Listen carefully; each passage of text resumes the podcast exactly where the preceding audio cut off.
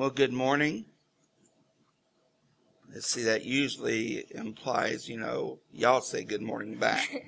good morning. Good morning. That's better. Oh, you got a mic. Yeah, is it not working? Is the mic on?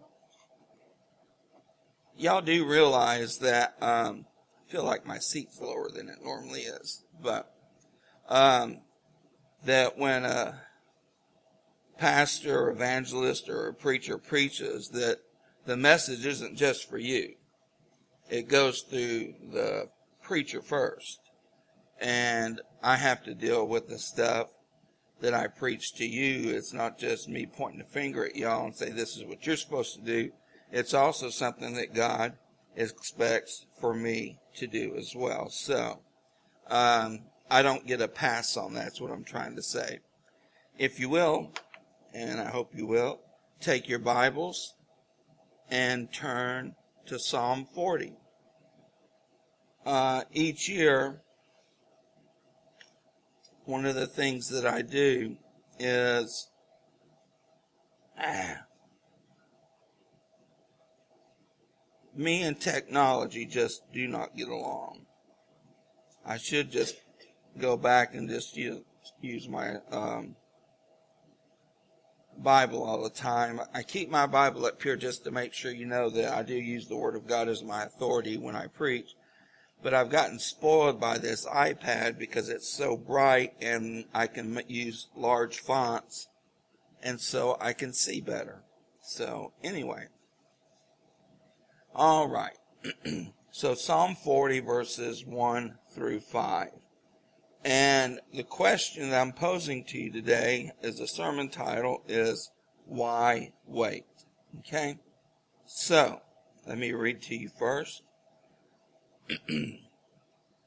David said, I waited patiently for the Lord, and he inclined to me and heard my cry. He brought me up out of the pit of destruction, out of the miry clay and he set my feet upon a rock, making my footsteps firm. He put a new song in my mouth, a song of praise to our God, and many will see and fear and trust in the Lord. How blessed is the man who has made the Lord his trust, and has not turned to the proud, nor to those who lapse into falsehood. Many, O Lord my God, are the wonders which you have done, and your thoughts towards us.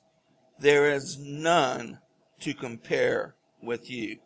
That's a good place to say amen, by the way. All right. I'm going to expect a little participation from the backstage crew today, all right? In fact, I, under, I understand, and I need to finish reading, but back in the olden days, they used to have an amen corner where there were guys, I guess, hired to say amen and stuff and hallelujah and preach it and all that sort of thing. Well, I just think we ought to have an amen sanctuary, and that way we wouldn't have to put everybody up here on stage. So, point made. All right, thank you. Thank you. Good one. First one in the amen corner. All right. Let's see. There's none to compare with you. Now listen to this. This is awesome. If I would declare and speak of them, all the good, this is talking about all the good things that God had done if I would declare and speak of them, they would be too numerous to count. May God add his blessing and favor to the reading of his word. Almighty God, precious Heavenly Father, you are so absolutely awesome. And we just want to ask and pray that you would speak to our hearts this day. Actually, Father, that shouldn't be our prayer. Because you do speak to our hearts. Our prayer should be open our hearts that they might hear what you have to say. Open our minds that we might understand what you're trying to teach us. Enable our bodies to serve you and to act upon the things that you call us to do. Waiting is not something that is easy for us as human beings. And as time moves as it is moving and technology moves as it is moving, we want things faster and faster and faster. But Father, you are in no way bound by the pace of this world. This world is bound by your pace.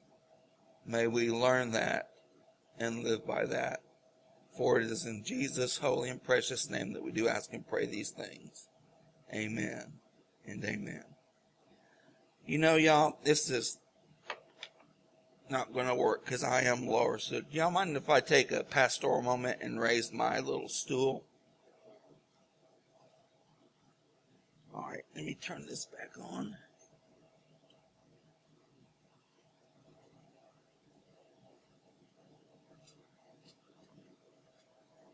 For those of you that don't know, I've had a few surgeries. That's why I have to sit down and preach. It's not because I'm trying to be cool or hip with these uh, younger pastors that like to do that thing because I am a pacer.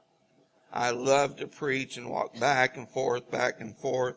But if I did that nowadays, my sermon would only last three minutes, and I know you would be so disappointed. In fact, uh, I had surgery a week ago Friday, and I was talking to the um, doctor about, you know, me being able to, uh, if I'd be able to preach today or not, because Chris had asked me to fill in for him. And I told him yes before I talked to the surgeon. And she said, well, if you keep it short and sweet, and I just said, okay. But I didn't say I would keep it short and sweet. I just meant, okay, I heard her. So anyway, we're going to talk about waiting on God and if it's worth it or not. And wait is a word that is not particularly in our vocabulary anymore because we really do. We want things right here, right now, and we want them immediately. I mean, it still amazes me that you can order something online and literally get it the next day. I mean, it's, uh, I'm over 30, in case you were wondering. Actually, over 40. I'm approaching 60. All right, let's put it that way. So I remember three or four weeks it took to get something, and you were tickled to death if you got it then in that amount of time. So, but we, in this day and time, especially when it comes to praying, we think of God more as an ATM machine.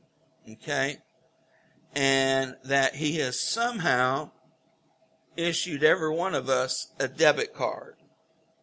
That we can go to Him in prayer and expect the money to come out of the machine or whatever it is that you're praying for. You're expecting it to come out immediately. And you know what I thought would be cool?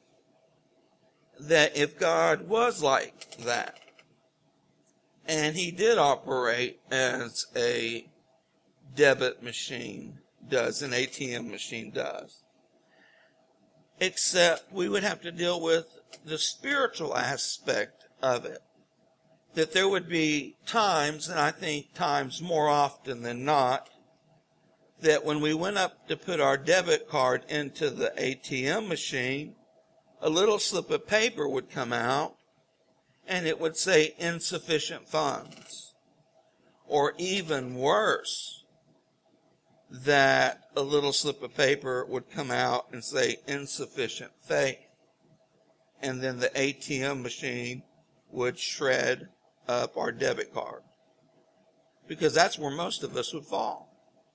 But yet our expectations are on the other extreme.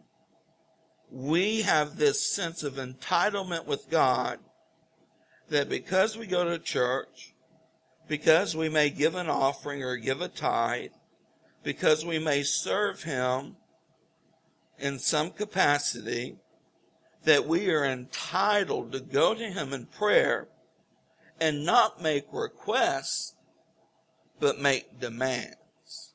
Now we will spiritualize those demands.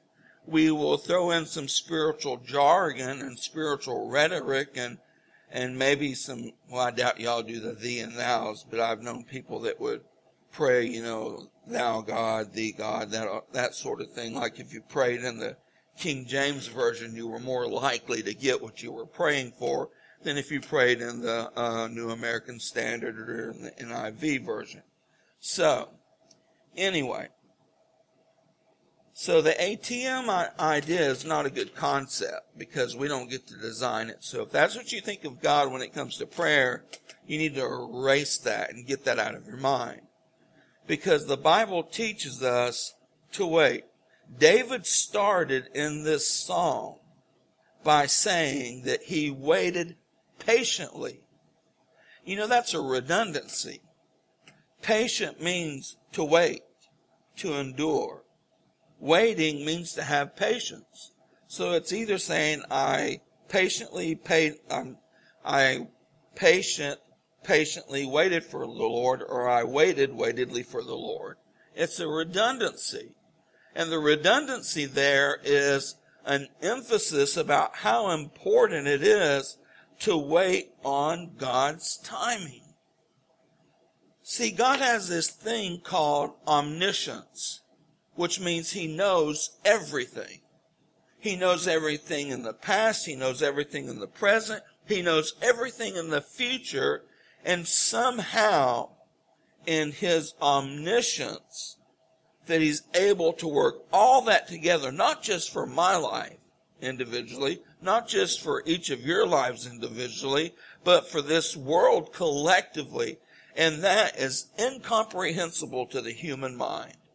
I don't care what you say and how you may try to explain it. We can't comprehend that. I don't see how he can keep up with my life when I can't keep up with my life. And he does. But he still tells us that we are supposed to wait on him. And what we have here between believers and God is a battle of the wills. His will versus my will. His will versus your will. And when you really want to think about it and you put it in perspective, it is so silly of us to even engage in something of that nature. It is absolutely ridiculous because we are pitting ourselves in a battle against the creator of this universe who didn't have to take things and mold them and put them together, who simply spoke things into being. He said and it was, and he saw that it was good about everything. He said, he said that it was and it was good. Now, how are you or how am I ever going to win a debate with God. How's it going to happen? It's not. It simply isn't going to happen. So you need, we you see, we, we need to turn our wills into won'ts, meaning that we are going to wait on God and His will for our lives. And so David said that he waited patiently for God. And this is another interesting thing about the book of Psalms is that, you know, David in this verse starts out by saying he waited patiently for the Lord. But like I said, Psalms is not the, um, happy, cheery book that everybody wants to say that it is because everybody emphasizes, uh, the latter part of the Psalms where David gets to the part where he praises God and thanks God for everything. But usually David starts out a psalm by saying, God, would you please squish my enemies like bugs? I mean, like if you see a cockroach going across your floor, you don't want to say, here little cockroach, here's your crumb of bread for you to eat. No. you want to go over there and squish that sucker flat. Well, maybe not so flat that it's going to be really gross cleaning it up, but you don't want it to be able to move anymore. And that's what David wanted God to do to his enemies. He literally wanted God to annihilate his enemies, and he wanted God to annihilate them immediately. But it's like during the psalm, it would work out in his mind. It's like he thought through it a little bit, and he would start by getting this attitude of praise and basically saying, God, I'm going to let you take care of it. In other words, God, I'm going to wait on you. And so this concept of waiting on God means that we are going to be willing to endure the circumstances that take place while we wait on Him. And the fact is it's hard because we don't like to wait. We don't want to wait. Uh, because there's this there's this urge that we have to have things right now. Bless you and that we need to get them on our terms. But again, that's trusting in our will versus God's will and thinking that we know what is best for ourselves than God does. But let me tell you something. God loves you more than you love yourself. He does. He loves me more than I love myself. We're supposed to love ourselves. We're supposed to care about ourselves. I don't mean that in an arrogant, prideful way, but we're supposed to care about who we are in our being. And the point is, waiting on Him is going to be something that will help us out even during the tough times. Because David said when he waited for God that, uh, God inclined to him and heard his cry. Now, this word incline, this inclination here, is a very important word here because it means that God, in a sense, leaned down to listen. See, that reminds us that we are lower than God. You do comprehend that. We are not on a peer to peer level with God. And it's not that God's just like here and we're here. I mean, there's, uh, there's an infinite distance as far as knowledge and being and everything between God and us. But yet, he said he inclined to me and he heard my cry. He heard my prayer. David was really big on not just offering up superficial words with no meaning. I mean, he used supplication, which is basically begging God. He would pray consistently. I mean, those are, you can go through the book of Psalms and just use some of David's prayers as guidelines for your own prayers. But then, so David was in a bad way again because of his enemies that were constantly berating him. And in verse 2 it says, He brought me up out of the pit of destruction, out of the miry clay and he set my feet upon a rock, making my footsteps firm. In Psalm 27 verse 14, it tells us to wait for the Lord, to be strong and let your heart take courage. Yes, wait for the Lord. Now, do any of y'all know what miry clay is? I used to live in Missouri. Uh, my dad was in the Air Force, and so we traveled around. And there was a creek down below the house where we lived on base. And so we uh, played in that creek a lot. And I should have known then, this was probably about the third grade, that God had destined me to be in the ministry, even though I had no idea what the ministry was. Didn't go to church except when my mom would drop us off at vacation Bible school to get rid of us for a week and that sort of thing. But, uh, so a lot of it didn't take place. But one day we were down there playing in the creek. And one of the things that was common and we were warned to watch out for were water moccasins, which are also known as cottonmouths because of their white mouth. Well, we were playing in the creek and I'm not exaggerating this one little bit. All of a sudden a cottonmouth came out on the water and opened its mouth or either it was on the bank. Either way, I saw its white mouth. And I don't think my feet touched the water. I did not walk on water. I ran on water because I was scared to death. But the point is, in that creek was this white clay stuff. It was really gross. But when you would stand in it, you would sink. And when you would try to move, it wasn't quicksand, but when you would try to move, it would suck you further into it. And so we'd have to be ready to pull one another out of it when we were in it because we like to sink up in it and stuff. And so that's what David is saying about him, that he was in that miry clay. He felt like his life was sinking and there was nothing he could do about it because that's the thing about miry clay. If you're by yourself out in the middle of a creek or a river or whatever David was in, I mean, you cannot get yourself out if you don't have anything to grab a hold of. But yet God grabbed a hold of him and took him out of that miry clay, that hopeless situation, the situation that he waited on God to rescue him, and he set his feet upon a rock, making his footsteps firm. Now, God's not going to take you out of miry clay and set you on a slick rock so you slide and bust your bottom.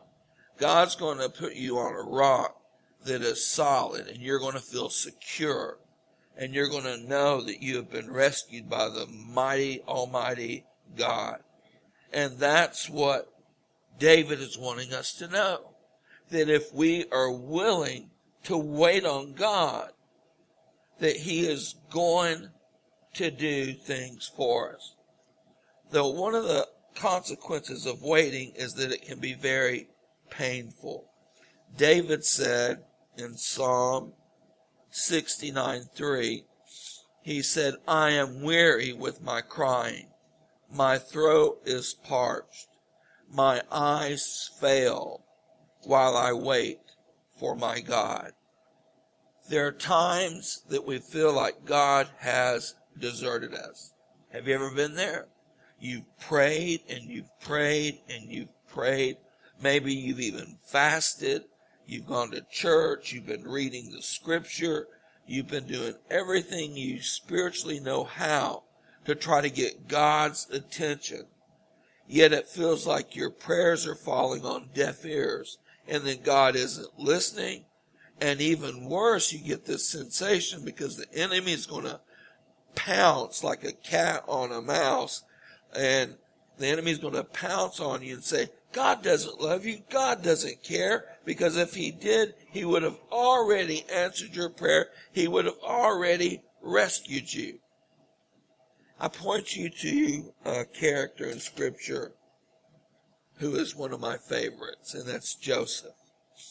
And God had told him at one time that he was going to exalt him in a mighty way. And you may know the story, and I got to really abbreviate it. This has got a little clock on it somewhere. 11:20. I'm doing good. All right. So, uh, because uh, I was told I got till one. Yeah, you laugh at that. You won't laugh at my jokes, but uh, like, yeah, that's right, brother David. You'll be here at one, but we won't. But uh, God told Joseph at an early age that he was going to exalt him at a point in time in his life. Well, from that very point in time in his life, everything went just crazy bad for Joseph. I mean, he told his brothers this. He wasn't bragging about it. You know, he had this fancy coat. I don't know. Uh, maybe a super nice leather coat, coat of many colors.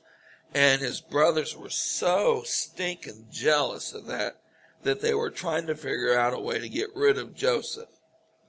And they were going to kill him, but these brothers were very, very um, financially minded, and they decided it would be better to sell him into slavery than to kill him. At least get a little money out of the situation. And so he went to uh, Potiphar's house, and Potiphar's wife accused him of accused Joseph of raping her. He got thrown in prison, and all this kind of stuff went down. And so Joseph went through a period of 13 years. Now, you imagine this. God told him, I am going to exalt you one day and you're going to be mighty and people are going to bow down before you. Now, he interprets some dreams for a cup maker and a bread maker and that sort of thing while they were in prison together. And yet he was in the deepest, darkest, dungiest part of the dungeon. I don't know if dungiest is a word, but I thought I would make it up. So, he was in the worst part of the dungeon and things weren't looking so good. 13 years. And you gotta be thinking, here he is, filthy as can be, and he's gotta be thinking, alright God, you said you're gonna exalt me. If this is exalting me, what's it go, what would it look like if you were punishing me? It's gotta be 10 times worse than this. And so one day the king heard about that Joseph could interpret dreams. So they got Joseph all cleaned up. I think about, you know, those makeover shows where they take somebody and they look one way, then they bring them out and they look like a movie star and all that sort of thing in a matter of an hour. Well, they did this with Joseph. So he come out of that deepest, darkest, dungiest part of the dungeon, and now here he is standing before the king of Egypt, the Pharaoh. And the Pharaoh told him about this dream he had been having. And instead of, you know, trying to look out for himself by saying, Oh, king, everything is going to be absolutely wonderful, because that's what all the kings, uh, magicians and dream interpreters and yes people did. They all told the king that everything was going to be cool. Well, Joseph said, you know, this is what God has told to me. And so he told the king what all went down. You can go back and read the whole story. And so one night, he's in the deepest, darkest, dungiest, you notice I'm using that word as much as I can, part of the dungeon. The next day, he is cleaned up in the finest of clothes. He interprets the dream for the Pharaoh. The Pharaoh makes him the number one person under the Pharaoh in all of Egypt, which basically meant all of the world at the time. After 13 years of waiting on God, after 13 years of trusting in God, after 13 years of enduring unspeakable lies and pain and suffering that he had gone through, one night, he changed everything. One night, God changed everything. Now we can look at that and say, well, that wasn't fair for God to make him wait 13 years. Who are we to decide what's fair and what's not fair? God knows his plan. God knows his reasoning for the things that he does. And so Joseph had this opportunity. I don't have, I just got to say this. Joseph had this awesome opportunity because his brothers came back to, they came uh, to the palace and they were coming to beg for food and that sort of thing. And they didn't recognize Joseph. He'd been gone for 13 years and now he was all decked out in Egyptian clothing, etc. And then, and Joseph knew them, but they didn't know Joseph. He had the perfect time to really stick it to his brothers for selling him into slavery. And then the rest that followed. But you see, Joseph was a little bit like David. If he was going to count all the things that God had done for him, he would have said they were too many to number.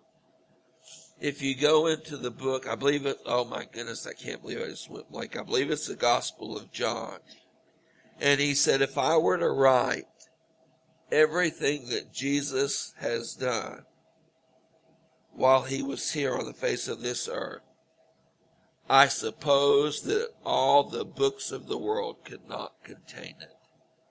I mean, that is awesome. And that's what this is talking about, Dave, what David is talking about in the book of Psalms.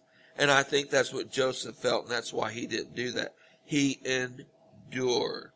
And so, waiting is important in the endurance of it because in Isaiah 40, 31, you probably got something at home or a picture or a little eagle that says this in Isaiah 40, 31 says, Yet those who wait for the Lord will gain new strength. They will mount up with wings like eagles. They will run and not get tired.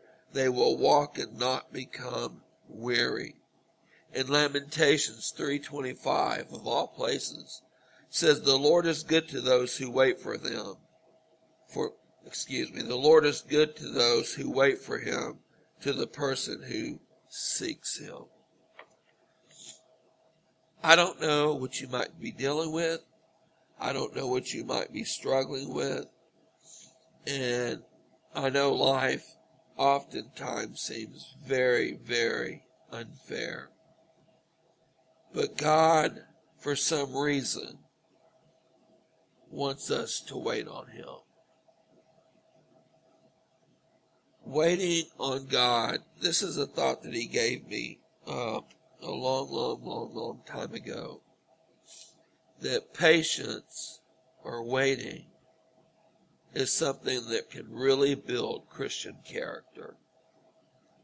It really proves if you're in this thing with God for the ATM card or if you're in this thing with God because you want a relationship with Him, because you want to know Him, you want to love Him, you want to serve him.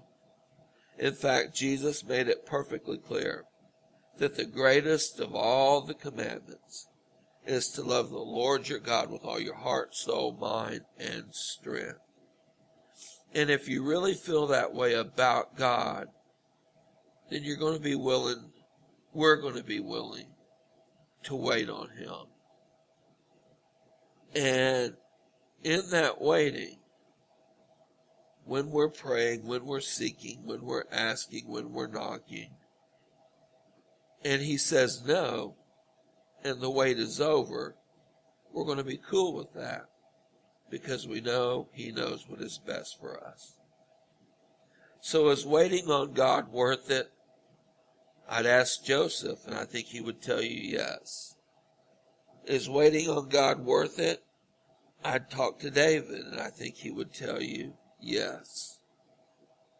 And a lot of people that are your friends would tell you that waiting on Him is worth it.